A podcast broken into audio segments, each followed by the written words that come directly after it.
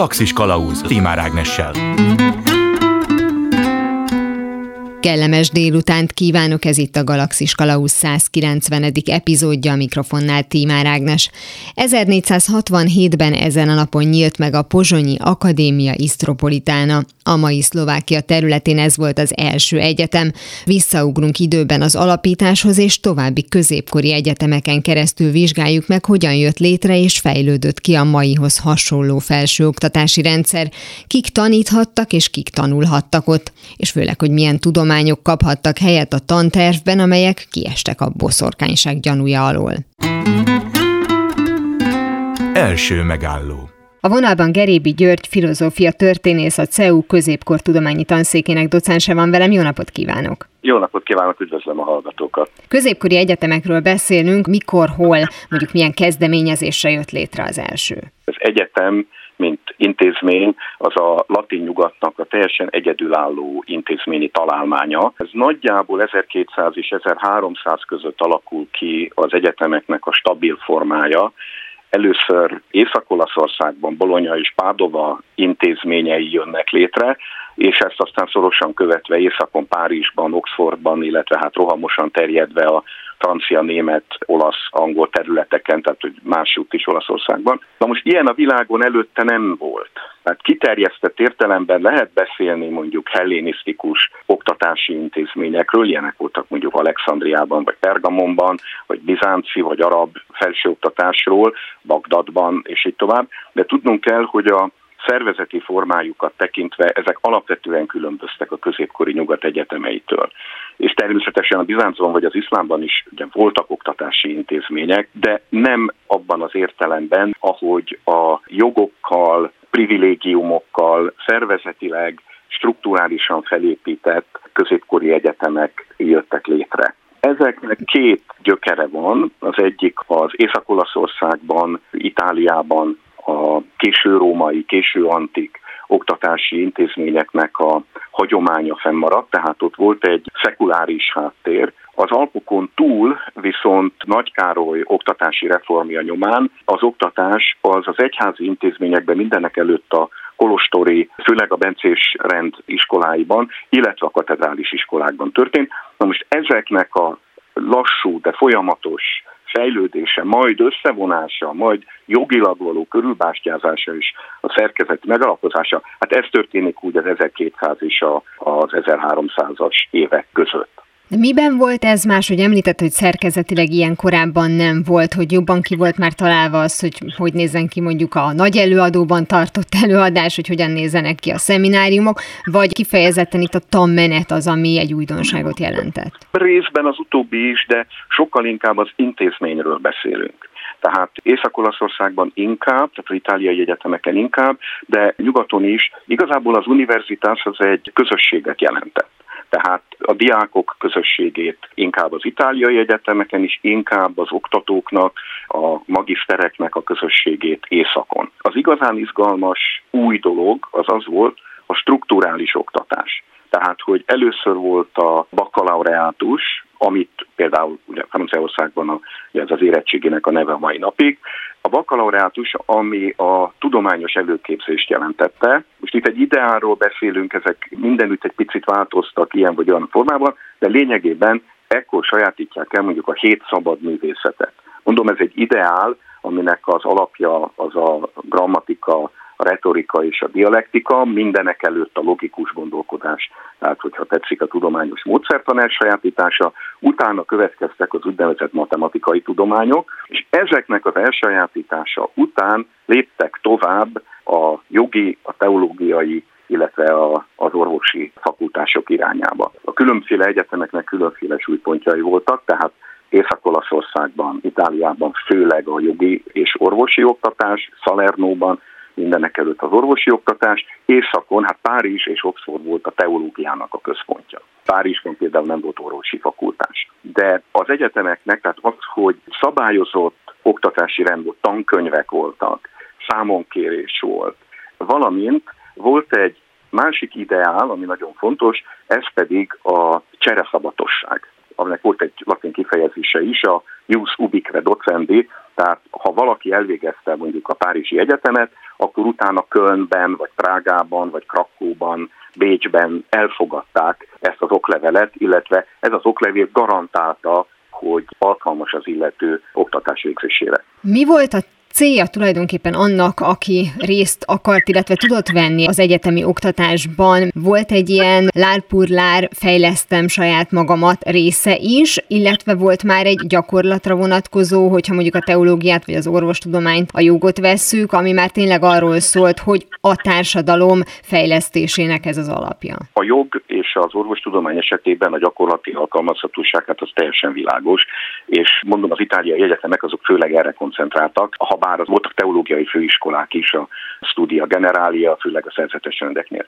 De a teológiai képzésnek is megvolt a maga gyakorlati haszna, és rendkívül magasan képzett klerikusok kerültek ezek után az egyház vezető pozícióiba. Tehát jogilag, hogy mondjam, a racionális gondolkodás, felkészültség tekintetében ez egy sok tekintetben igen ideális képzés volt arra, hogy valaki magas adminisztratív pozícióba kerüljön, akár az udvarnál, tehát az uralkodói udvarokban, akár pedig a püspökségekben. Tehát még Abel Artusnak is, a híres párizsi, hát filozófus, teológusnak ez a kettő egyben mosódik abban a korban, azt írják róla a krónikák, hogy 20 diákja lett kardinális, és több mint 50 lett belőlük püspök. Ahogy ön is mondta, bizonyos egyetemeken az egyik témakör volt nagyobb hangsúlya, jelen a másik egyetemen meg a másik, és ugye azért itt mégiscsak a középkor kellős közepén vagyunk, amikor bizonyos tudományágakra még nem tudományákként tekintettek, és főleg, hogy ugye egyházi alapon működött majdnem az összes vagy a legtöbb felsőoktatási intézmény, tehát hogy mi az, amire mondjuk azt mondták, hogy hát ha nem is boszorkányság, de azért mégsem kerülhet be a felsőfokú oktatásnak a rendszer rendszerébe? Ez is egy nagyon bonyolult kérdés. Vissza kell helyezkednünk abba a korba, ahhoz, hogy megértsük, hogy mi számított tudománynak, és mi nem számított annak, vagy mit próbáltak elfolytani. Tehát nagyon sok tévképzet él, például azt, hogy a középkorban azt hitték, hogy a föld lapos, senki nem hitte azt, hogy a föld lapos, mindenki tudta, hogy gömbölyű, még fászis diagramokat is lehet találni középkori kéziratokban, ahol két láncsavivő elindul egymással háttal, az északi sarkor is találkozik szemben a délin. Tehát ezek ilyen, hogy mondjam, a felvilágosodás kor antiklerikalizmusa által magyarázható ilyen hát enyhén szóval becsületsértő legendák. no, tehát volt természetesen egyházi kontroll, például az arisztotelészi természettudományos iratok, tehát nem a logikai munkái Arisztotelésznek, hanem a természettudományos műveit, főleg a fizikát, illetve a metafizikát, próbálták kontrollálni a Párizsi Egyetemen, mondjuk úgy a 1230-as években, most részleteket hagyjuk, de már 1255-ben azok a könyvek, amiket korábban tiltottak, már bekerülnek a kötelező olvasmányok közé. Tehát nagyon gyors változások történnek azért ott is, és a Pierre Duhem, ez az egészen kitűnő múlt század elején sajnos fiatalon meghalt fizikus, elméleti fizikus, illetve tudománytörténész, nagyon szépen kimutatta, hogy mit köszönhet az újkori modern tudományosság, tehát főleg Galileo és környezete, a késő középkori skolasztikus természetfilozófiának. Tehát ott például kísérleteznek már függvényekkel, nagyon szokatlan helyen például a szeretet növekedését próbálják függvényen ábrázolni. Hmm. Különféle etikai, morális kérdéseket tárgyalnak ezen az úgynevezett Oxfordi kalkulátorok, de a lényege a dolognak az az, hogy rendkívül sok eredeti gondolkodó, tehát nem egyszerűen csak mondjuk Arisztotelész bégették papagájként, hogy kellő szavart használjak, hanem nagyon sok önálló eredeti gondolat merül fel, amit hát ugye a korban kell érteni, tehát ugye a, a korban nincsenek azok a vizsgálati eszközök, azok a műszerek, azok, amivel például az empirikus adatokat össze lehet gyűjteni, és ennek alapján rendszerezni. Na most, amit például nagyon kontrollált az egyház, az például az asztrológia volt. Nem az asztronómia, mert azt támogatta, hanem az asztrológia. Tehát ugye, hogy a csillagok befolyásolják az ember életét, hogy a csillagok történései meghatározzák a földi eseményeket, és így tovább. Ez ugye ellent mondana a szabad akaratnak, és ennek következtében a személyes morális felelősségvállalásnak. Következésképpen ezt teológiai okokból üldözték. Pontosabban kitiltották az egyetemekről. Úgy tűnik, hogy az egyes egyetemek létrehozása nem volt kockázatmentes. Említett már néhány helyszínt, ahol ugye ez megvalósult. Mi, már mint hogy Magyarország mennyiben járt ebben az élen, tehát hol helyezkedik el ebben a történetben hazánk? Azt előre kell bocsátani, hogy az egyetemek nagy gazdasági jelentőséggel bírtak már akkor is. Tehát ugye a, az egyetemeken ugye volt a tanári kar, voltak a diákok, a diákok fizettek, annak ellenére, hogy a döntő többségük egyházi fokozatokkal rendelkezett, illetve rendelkeztek egyházi, tehát mondjuk ripostságokkal, stb., aminek a jövedelmiből, ugye a fizetből fizették az egyetemi tandíjakat. És akkor voltak ugye könyvárusok, akkor voltak ugye kocsmák, a kocsmákban a különféle diáknációk rendszeresen verekedtek, és ezekről tudjuk, összevesztek a várossal, stb. stb. Tehát ez egy nagy intézmény volt, egy fontos intézmény volt. Tehát a városok vetélkedtek azért, hogy nekik legyenek ilyenek. Na most Magyarország is próbálkozott ezzel, és amikor Anzsú Lajos, akit hát ugye mi Nagy Lajosként ismerünk, ugye magyar uralkodó lesz, akkor összefogva Koppenbachi Vilmos német területről, Rajnavidékről származó pécsi püspökkel 1367-ben megalapítja vagy pontosabban törekszik megalapítani a Pécsi Egyetemet, amiből csak egy studium generále lesz, mert a teológia oktatás nem engedélyezte a pápai bulla. Viszont a probléma az az volt, hogy ugye egy egyetem alapítás az egy királyi passzió, tehát kell hozzá egy királyi büdzsé is, illetve a püspöki büdzsé. És a püspök halálával hát más feladatokra kellett a pénz, úgyhogy utána 1374 körül elhal ez a pécsi kezdeményezés, tehát élt 7 évet. Akkor Luxemburgi Zsigmond egy német-római császár is volt, akkor újra próbálkozik 1395-ben Óbudán, de aztán mindenféle bonyolult politikai okok miatt 1403-ban bezáratta, akkor 1410-ben újra alapították, aztán 1418-ban újra megszűnt. Most a harmadik kísérlet volt Mátyás alatt, ugye ez adja a beszélgetésünknek is most az, az ürügyét, ez a Vitéz János Esztergomi érsek Posonyban alapít egyetemet 1467-ben, ugye ez lesz az Akadémia Isztropolitának, a Bécsi, illetve a Párizsi Egyetemi rendszer szerint. A politika azonban a végén itt is közbeszólt, mert ugye Vitéz részt vett a Mátyás elleni összeesküvésben, és 1472 után támogatók nélkül az Akadémia Istropolitán, a Posonyi Egyetem is elhal. És Mátyás aztán a Bécsi Egyetemet vette pártfogásba. És végül a a negyedik dolog, amit hát így magyar vonatkozásban említhetünk, az a Domonkos Rendi Studium Generále volt a budai Domonkos Kolostorban. Ez azonban csak a Domonkos novíciusoknak, illetve szerzeteseknek adott teológiai képzést, és hát ez ugye a török megjelenésével szintén megszűnt. Prágában 1348-ban alapítják az egyetemet, Krakóban 64-ben, Bécsben 1365-ben, tehát látszik, hogy ennek a hullámán jön Magyarországra is az egyetem alapításnak a gondolata, csak hát a szerencsétlen történelmi körülmények azok a folytatás ezt megakadályozzák, és hát a nagyszombati egyetemi tulajdonképpen nem is beszélhetünk újabb komoly magyar felsőoktatási kísérletről. Úgy tűnik, hogy teljesen mindegy, hogy milyen évszámot írunk, végül is a, az egyetem működése az nem tud mentesülni a politikától. Hát nem igazán.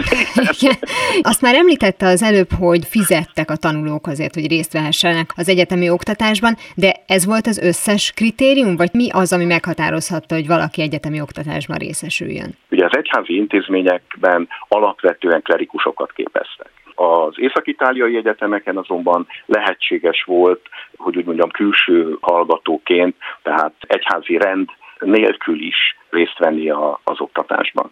Előfeltétel volt mindenképpen az, hogy hát jó kellett tudni latinul.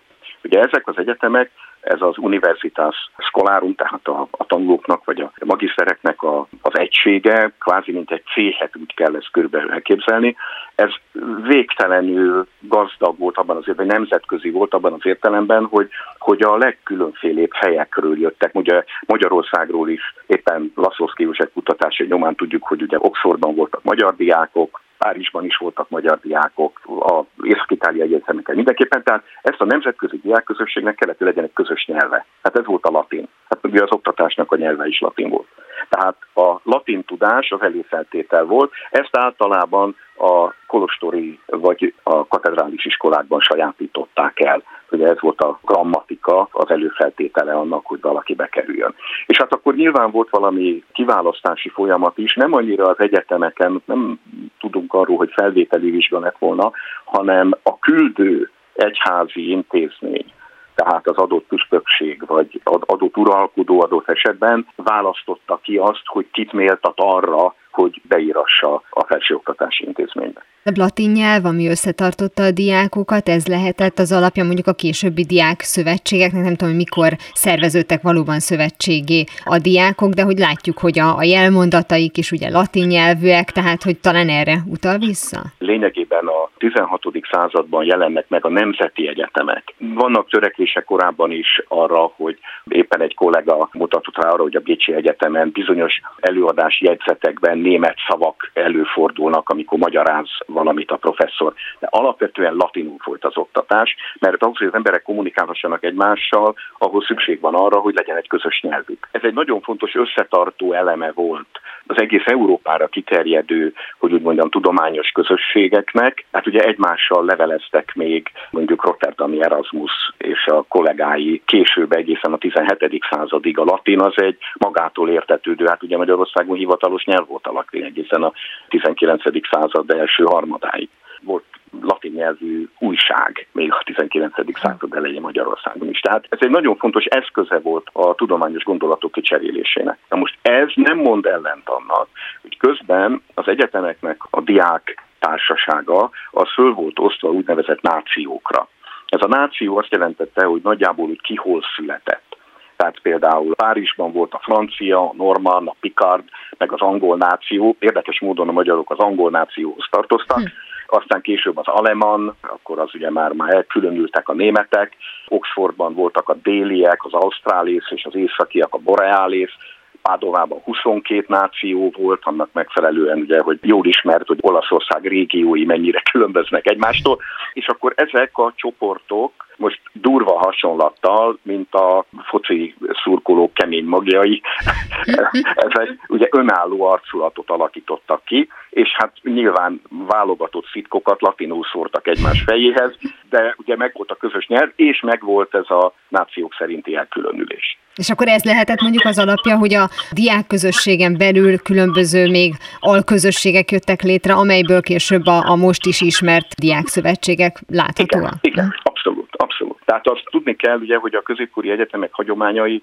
egyfelől ugye óriási átalakulásokon mentek keresztül, tehát ugye megjelentek a nemzeti egyetemek, akkor ugye a latin helyét átvették ugye a nemzeti nyelvek, ugye rengeteg új disziplína fejlődött kérégeket elhagytak, külön választották a teológiát és a filozófiát a 18. század végén is. Tehát rengeteg dolog történt, és ugye egészen a közelmúltban ugye maga az egyetem fogalom teljesen átalakul, tehát a, a Humboldti Egyetem ugye a klasszikus 19. századi egyetem, aminek a belső etikai koordinációja, tehát a tudós közösség egymásra gyakorol nyomást annak érdekében, hogy minél magasabb, minél jobb tudományos eredményt érnek. És ez átalakul a menedzsment egyetemi, ami már főleg olyan üzleti modellként működik. Ebben nincsen értékítélet, ez egyszerűen a történet így alakult, de rengeteg különféle elem hagyományozódott. Tehát ilyen például Oxfordban a különféle hosszúságú egyetemi ruhák, a gown,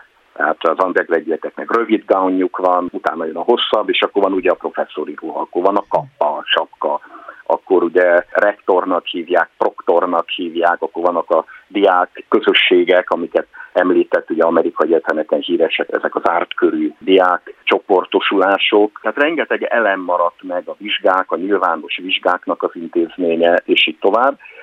Miközben persze rengeteg minden átalakult, és teljesen másképp működik, mint annak idején. Felteszem, ez a közeg jó sokáig nem volt nyitott a nők számára.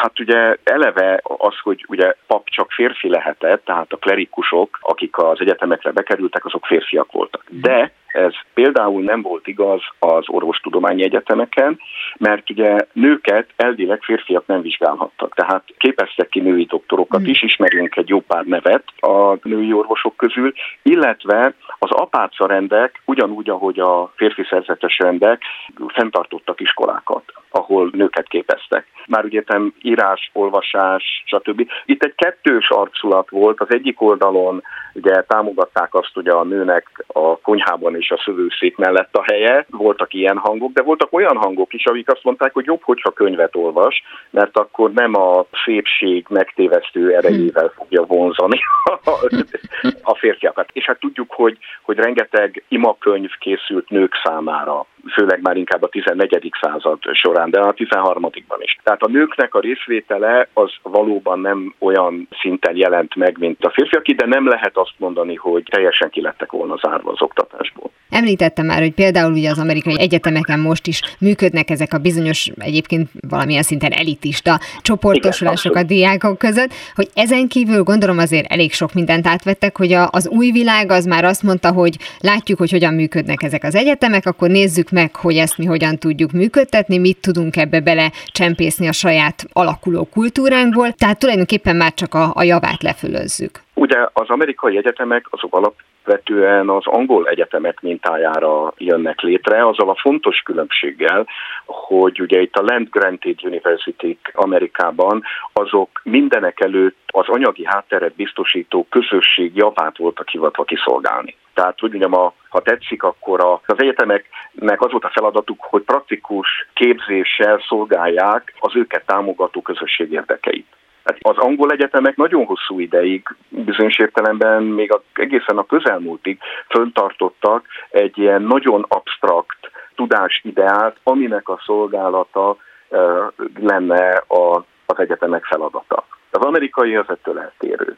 De alapvetően szerkezetét tekintve a angol egyetemekre épül, amik visszamennek Oxford, Cambridge, St. Andrews, bizonyos egyetemben London, stb. Tehát ezeknek az egyetemeknek a, a működésére. Mondom, nagyon sok változás történik az egyetemek történetében, de végül is az egyetemeknek az intézménye hihetetlenül népszerűvé válik, tehát ugye ezt veszi majd át Oroszország, ezt veszi majd át Kína, természetesen a maguk módján, könnyen a saját arcukra pofozzák a dolgot, de az afrikai vagy a dél-amerikai egyetemek is végső soron a 1200-as évek után kialakuló nyugat-európai egyetemi modellt próbálják meg valamilyen módon átültetni. Nagyon szépen köszönöm Gerébi György filozófia történésznek, a CEU, ha úgy tetszik, az egykori Közép-Európai Egyetem középkor tudományi tanszékének docensének, hogy mindezeket elmondta. Én is köszönöm a lehetőséget. Totó, azt hiszem már nem Kenzeszben vagyunk. A folytatásban a katedrán állók jelenlegi és múltbeli társadalmi megítélését vizsgáljuk, többek között arra keressük a választ, hogy a modern értelemben vett pedagógus elődje a középkori tudósból lett tanár volt, vagy inkább a gazdag családoknál élő házi tanító. Második megálló a vonalban Kaposi József, a Pázmány Péter Katolikus Egyetem docense van velem. Jó napot kívánok! Jó napot kívánok! Tiszteltek köszöntöm Önöket és a hallgatókat! Mióta beszélhetünk mondjuk a mai, a modern értelemben vett pedagógusról, tehát hogy lehet ennek valami kiindulási pontját találni? Szintén szóval elég nehéz nagyon pontos cezúrát mondani, hogy akkor innentől van, és innentől nincs, mert itt egy nagyon fontos és nagyon hosszú átmenet előzte meg azt, hogy mondjuk a 18. század, 19. század környékén megjelenik. Ugye először a pedagógia mint önálló tudomány, és hogyha már van önálló tudomány, akkor ez megteremti a feltételeit természetesen ahhoz is, hogy pedagógus legyen. Noha a pedagógus szó ugye az görög eredetű, és ugye azt a rabszolgát jelentette, aki átkísérte a nevelésre, oktatásra, fejlesztésre váró fiatalt a az akkori, ókori tudósokhoz. Eredetileg is, akár bár nyilván a 18-19. században már erről nem beszélhetünk, de volt egy szolgai tartalma ennek. Kell értelmezni, ma én ezt úgy értelmezném, hogy a pedagógus munka is egy szolgálat, uh-huh. amelyik azért mondom, hogy nagyon sok tényezőből alakult ki. Ebbe benne van az antikvitás, ugye erre utaltam az előbb, de természetesen az antikvitás mellett a modernkori pedagógiában ott van a középkori egyházi kultúra, és ott van természetesen a humanizmus, a reneszánsz emberképe, és a reformáció iskola kultúrája összekapcsolódva a bibliafordításokkal, az ehhez kapcsolódó nemzeti nyelvvel, a nyomtatással, és hát már csak a saját helyzetemből is adódóan nem lehet nem megemlíteni a katolikus megújulási mozgalmat, amelyik ugye a jezsuiták keretében újra gondolta az egész egyházi oktatást és magát az oktatást is. Az első központi tanterv is az ő nevükhöz fűződik, de hát a modern pedagógia nincs a felvilágosodás és a felvilágosodás megelőző racionalizmus, empirizmus nélkül. Hamarosan folytatódik a Galaxis Kalausz benne az interjú Kaposi Józseffel, a Pázmány Péter Katolikus Egyetem docensével. Galaxis Kalauz ez itt továbbra is a Galaxis Kalauzén Tímár Ágnes vagyok. Folytatom a beszélgetést Kaposi Józseffel, a Pázmány Péter Katolikus Egyetem docensével többek között arról, hogy az egyes évszázadokban kikből és hogyan válhatott pedagógus azért is volt szükség, hogy bizonyos módon intézményesítsék a tanárok tanítását, mert felmerült akkor először a hogyannak a kérdése? Tehát, hogy ez egy dolog, hogy valaki tudja, de a kérdés, hogy át is tudja adni hogyan sokkal korábban már, tulajdonképpen a részint a görögöknél, részint a középkori iskolákban is, de mondhatnám, hogy a reformáció időszakában is, tessék csak végig gondolni, Koménius is ezzel fog, apácainak is vannak erre vonatkozó írásai, hogy csak a magyar pedagógiát emeljem ki. Tehát a hogyan, amit ma oktatás elméletnek vagy metodikának mondjuk, ez a kezdetek óta ott van, a nevelés elmélet mellett természetesen.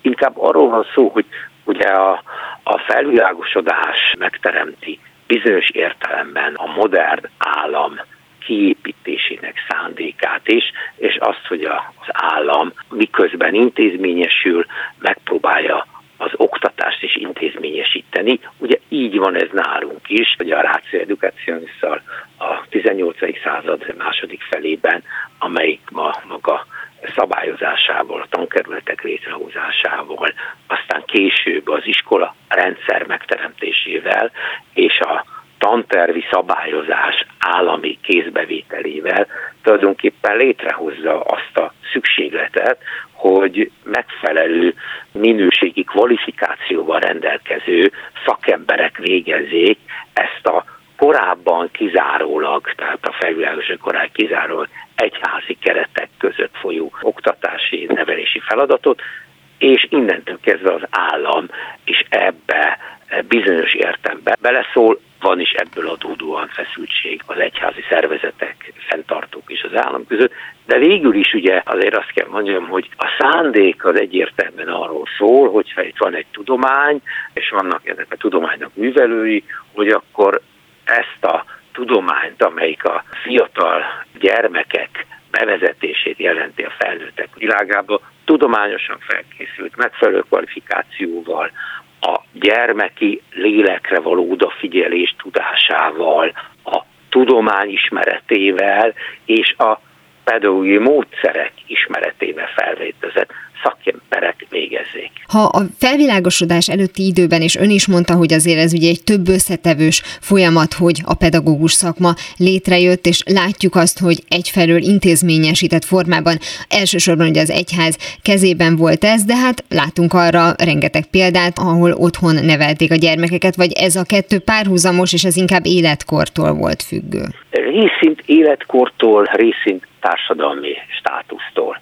Tehát világos, hogy a modern oktatást az előbbiek mellett ugye az is mozgatta, hogy kialakul a polgári családmodell, a polgári családmodellben tényleg komoly elvárás az, hogy lehetőleg megfelelő nevelés kapjon a gyermek, kialakul az a általam háromszögnek nevezett dolog, amelyben a szülő, az iskola és a gyerek közös érdekét bent megfogalmazódik az a lehetőség, hogy a, az eredményes iskoláztatás révén megvalósuljon egy társadalmi mobilizáció, miközben megvalósul az is, hogy a modern állam az állampolgárai felett egyfajta kontrollt és gyakorol, és egyfajta előrejutási lehetőséget is biztosít egyszerre. Tehát akkor ebben az oktatásban már abszolút megjelent az, hogy ez egy hasznosítható tudás legyen, hogy ne arról szóljon az oktatás, hogy a lányok tanuljanak meg hímezni, mint pár száz évvel korábban.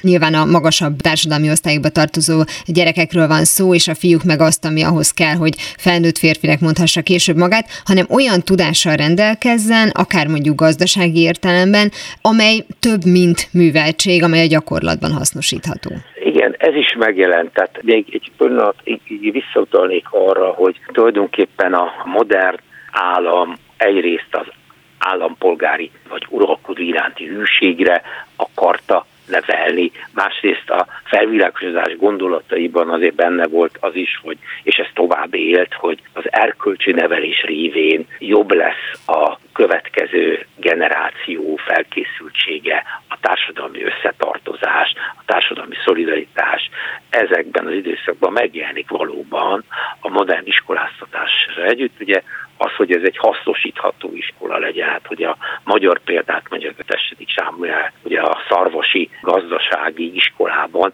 egyértelműen azt a célt tűzi ki, hogy felkészült és a mezőgazdasághoz értő szakemberek, mi így mondanák, kerüljenek ki az iskoláztatás következtében intézménytípusból. Ugye a 17. századnál járunk most nagyjából, a polgárosodás előtt vagy küszöbén, egy javuló életszínvonal mellett, ahol egyre több gyerek is születik és marad életben, de vajon cél volt-e az, hogy ez az oktatás ez minél szélesebb körül legyen, vagy valójában elsősorban azokat a gyerekeket kellett ellátni ezzel a hasznosítható tudással, akire számítottunk is később, hogy majd mondjuk úgy, hogy irányítani fogják ezt az országot? Kezdetek kezdete óta, mióta nevelés, oktatásról beszélünk, ugye majdnem mindig minden oktatási célkitűzés az olvasás, írás, éneklés, számolás alapkészségeinek elsajátítását tűzte ki célul. Na most ugye a modern állam megjelenése ugye az arról szól, hogy az lenne a cél, hogy az olvasás, írás és számolás alapképességét mindenki el tudja sajátítani, ugye ezt szoktuk úgynevezett analfabetizmus felszámolásra, amelyik ugye olyan állampolgárt teremt meg, amelyik képes a modern viszonyokhoz, és ugye az akkori ide modern viszonyokhoz igazodni, és hát ugye ez a folyamat, amikor azt mondjuk olyan a polgárosodás, a polgárosodás együtt jár a iparosodással, a klasszikus ipari forradalommal, ez óhatatlanul igényli tulajdonképpen a gépeken való munka az, hogy ez első szinten legalább olvasni, írni, számolni tudó munkavállalók jelenjenek meg a munkavilágában. És ebből akkor az is következik, hogy több diák több tanár, tehát ugye amiről eddig is beszéltünk, hogy nyilván a képzésnek a, az intézményesített formája elindul, tehát mondjuk kisebb területi egységeken, falvakban, községekben elindulnak ezek a bizonyos falusi iskolák, ahol hát lehet, hogy mondjuk a, a tanító az nem feltétlenül ezeket a mondjuk végzettségeket bírta, de legalábbis tudták, hogy ő bízhatják a gyerekeiket, hogy az ön által említett alapismereteket megszerezzék. Kezdetben nem voltak a szó mai értelemben szakképzett tanítók. Azok tanították mondjuk a 18. század, 19. század elején a, a falusi gyermekeket, akik azon a településen írni, olvasni, számolni alapszinten már tudtak. Aztán ugye a 19. századtól kezdve mondjuk egyértelműen Magyarország is elindul ennek a folyamata, hogy akkor ezek legyenek felkészült szakemberek, ugye az ötvös féle népiskolai törvény az, amelyik megteremti az alapját annak, hogy a korábban, tehát az 19. század elején elindult hazai tanítóképzés kiszélesedjen, és tényleg megfelelő kvalifikációi szakemberek kerüljenek tanítónak, aki természetesen emellett, mivel hogy az iskolarendszer Magyarországon döntően az alapiskola rendszer nem állami, hanem egyházi fenntartású volt, ezek hosszú időn keresztül egyházi feladatokat is elláttak. Hát ilyen típusú volt a kántor tanító, aki egyik oldalról a tanítói feladatokat látta el, másik oldalról pedig egyházi feladatokat. A hit életi képzés és a normál értelemben vett képzés vagy oktatás az hosszú idő keresztül szimbiózusban folyt Európa majdnem minden államában, társadalmában. És ez azt is jelenti, hogy akkor minél magasabb fokú oktatásra volt szüksége már egy idősebb gyereknek, vagy minél specifikusabbra, annál egyértelműbb volt, hogy akkor ott már nem kérdéses, hogy az ő tanítója, pedagógusa az nem otthon fogja őt tanítani, akkor már ténylegesen egyetemi szintű oktatásról van szó, és hogy ebben az értelemben akkor lehetettebb kritérium az, hogy az azt megelőző alapismeretek elsajátításának a módja az meghatározhatta azt, hogy ki az, aki részt vehetett már a, a felsőbb szintű oktatásban. Így van, tehát ezt a helyzetet szerintem jól mutatja mondjuk a hazai nőnevelés leány oktatásnak a története, meg egy nagyon jelentős része tulajdonképpen alig 100-130 éves, hiszen 1896-ban Veres Pálé vezetésében nyílik meg az első Leány gimnázium, ugye ennek azért van jelentősége, mert a gimnáziumi végzettség jelentett belépést ugye a felsőoktatásba, és a felsőoktatás képezte a középiskolai tanárokat, tehát a középiskolai női tanárképzés alapfeltétele volt, hogy legyen olyan lánynevelő intézet, ahol lehet érettségi vizsgát tenni. Ugye amíg eddig nem volt lehetőség, addig nem lehetett középiskolai tanárnak sem jelentkezni hölgyeknek.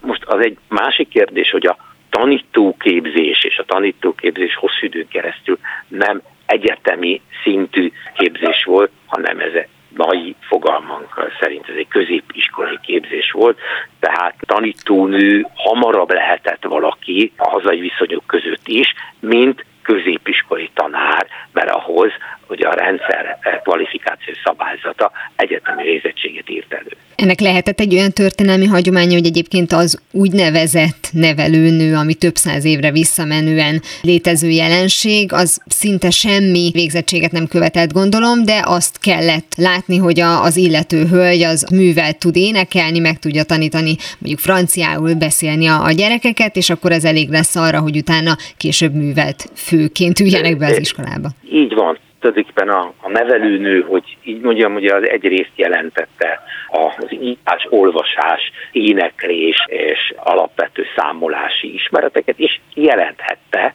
tulajdonképpen az idegen nyelv tanítását, hiszen a, ugye itt most áttértünk ma az egyszerű emberekről, hanem a a nemes vagy a felsőbb társadalmi értékekre, ugye természetes volt, hogy nem csak a népnyelvét, hanem valamilyen, ma úgy mondanánk, hogy európai nyelvet is el kell sajátítani, ehhez pedig mondjuk egy francia nevelőnő kiváló feltételt teremtett. Most ők automatikusan nem váltak diplomássá, bármennyire is a praxis azért biztos egy csomó tudást felhalmozott náluk.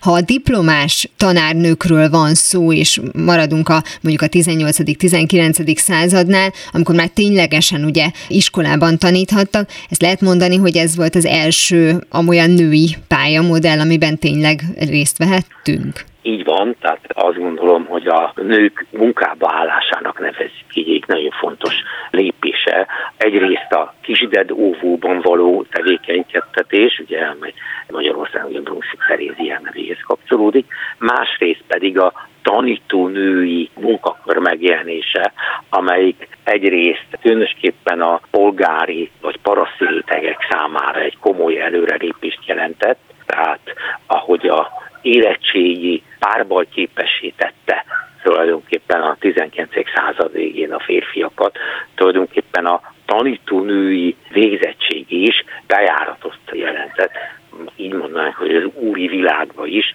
hiszen őket most már el lehetett fogadni oly módon, hogy ők részese a, azt mondanánk, a felső tízezernek, nagyon jó kifejezi ezt a Brody tanítónő című drámája is, ahol a megjelenő fiatal tanítónő rögtön fölkelti az új világ érdeklődését. Szokták mondani, hogy elnőiesedik ez a szakma, nem tudom, hogy kifejezetten a középfokú oktatásra mondják-e ezt, de akkor ezek szerint a kiindulási ponthoz azért ez elég közel volt akkor is. Igen, hát ugye azért azt látni kell, hogy ugye kezdetben a tanítónők esetében talán nem ennyire egyértelmű, de a egyetemet végzett tanárok esetében egyértelmű, hogy a női tanerő, így mondanám, olyan iskolába helyezkedett el, ahol kizárólag, mert akkor még nem volt koedukáció, lányok tanultak.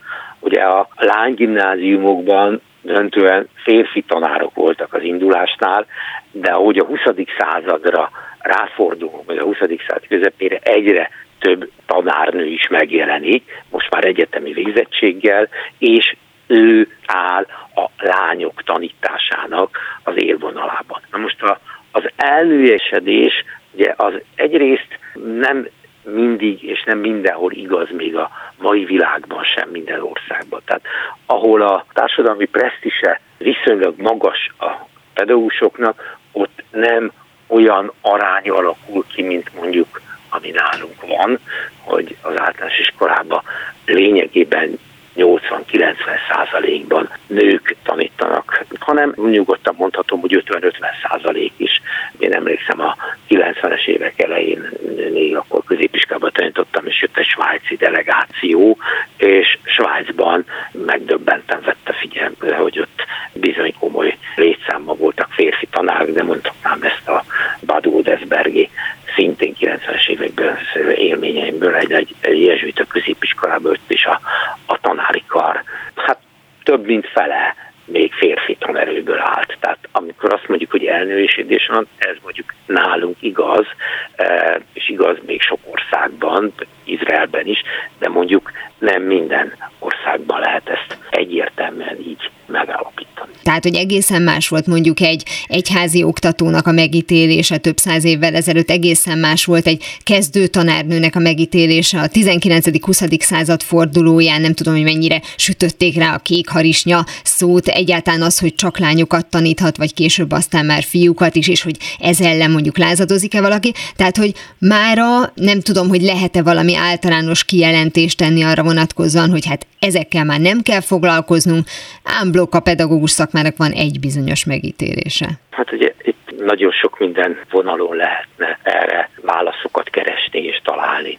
Amit én gondolok ebben a mai viszonyok közötti pedagógus megítélésről, ugye az egyrészt azt jelenti, hogy a oktatás tömegesedése, amelyik korábban a alapiskolák esetében, tehát a, mondjuk ha a magyar viszonyokat nézem, akkor a 60-as évek tekintetében ez megvalósult. Ha középiskolai képzést nézem, akkor azt lehet mondani, hogy az ezredfordulóra már majdnem minden diák a 16 éves koráig iskolába járt, vagy tovább, és hát a diákok 70 százaléka érettségi vizsgát is szerzett már az ezredfordulót követően. Aztán az ezredfordulót követően elindult a Magyarország és a felsőoktatás tömegesedése. Ugye ez a, a rendszerváltozás előtt még azt jelentette, hogy az adott korosztály 8-10 százaléka jutott be egyetemre, tehát ez az érettségiző korosztályról beszélek. Majd 2010 környékére eljutottunk odáig, hogy most már 40 százalék jut be a adott korosztályból a felsőoktatásba. Na most ez egy hihetetlen nagy ugrás, és természetesen ez azt is jelentette, hogy hihetetlen mértékben megnőtt a tanítók, tanárok, szakoktatók létszáma. Ez óhatatlanul bizonyos értelemben leértékeli azt a fajta komoly társadalmi presztést, ami mondjuk a 20. század elején vagy 20. század közepén még egy pedagógus réteget, közösképpen a középiskolai tanári réteget jellemzett másrészt pedig ugye megjelent új kihívás, és akkor most már 21. században vagyunk, megjelent a globalizáció, megjelent az infotechnológia, megjelent egy fajta más kulturális közösség, átalakul a család szerkezete. Tehát ezek mind-mind döntően azért azt jelzik, amit mindannyian tudunk, hogy ma az oktatás világa szinte mindenhol komoly válságokkal küzdik. A pedagógus munkakörhöz kapcsolódó elvárások is folyamatosan módosulnak. Tulajdonképpen a pedagógus képzés nagyjából 25-30 százalékára tudja felkészíteni a diákokat, tehát a hallgatókat arra a feladat tömegre, amin majd adott hallgatónak, amikor a pedagógus pályán lesz, akkor el kell végeznie. Tehát a klasszikus tudományos felkészítés és módszertan felkészítés mellett egy csomó olyan új kihívás van, amit csak a gyakorlat tud majd a pedagógus jelöltekben kialakítani. Azt lehet mondani, hogy valójában a, a lényege, vagy a, titka az nem is feltétlenül tanítható, hiszen ma az ön által is említett rengeteg információ ömlik ránk típusú világban, ahol a tanárnak a, a személyisége fogja meghatározni azt, hogy a diákjai mennyire bíznak benne, mennyire hisznek neki.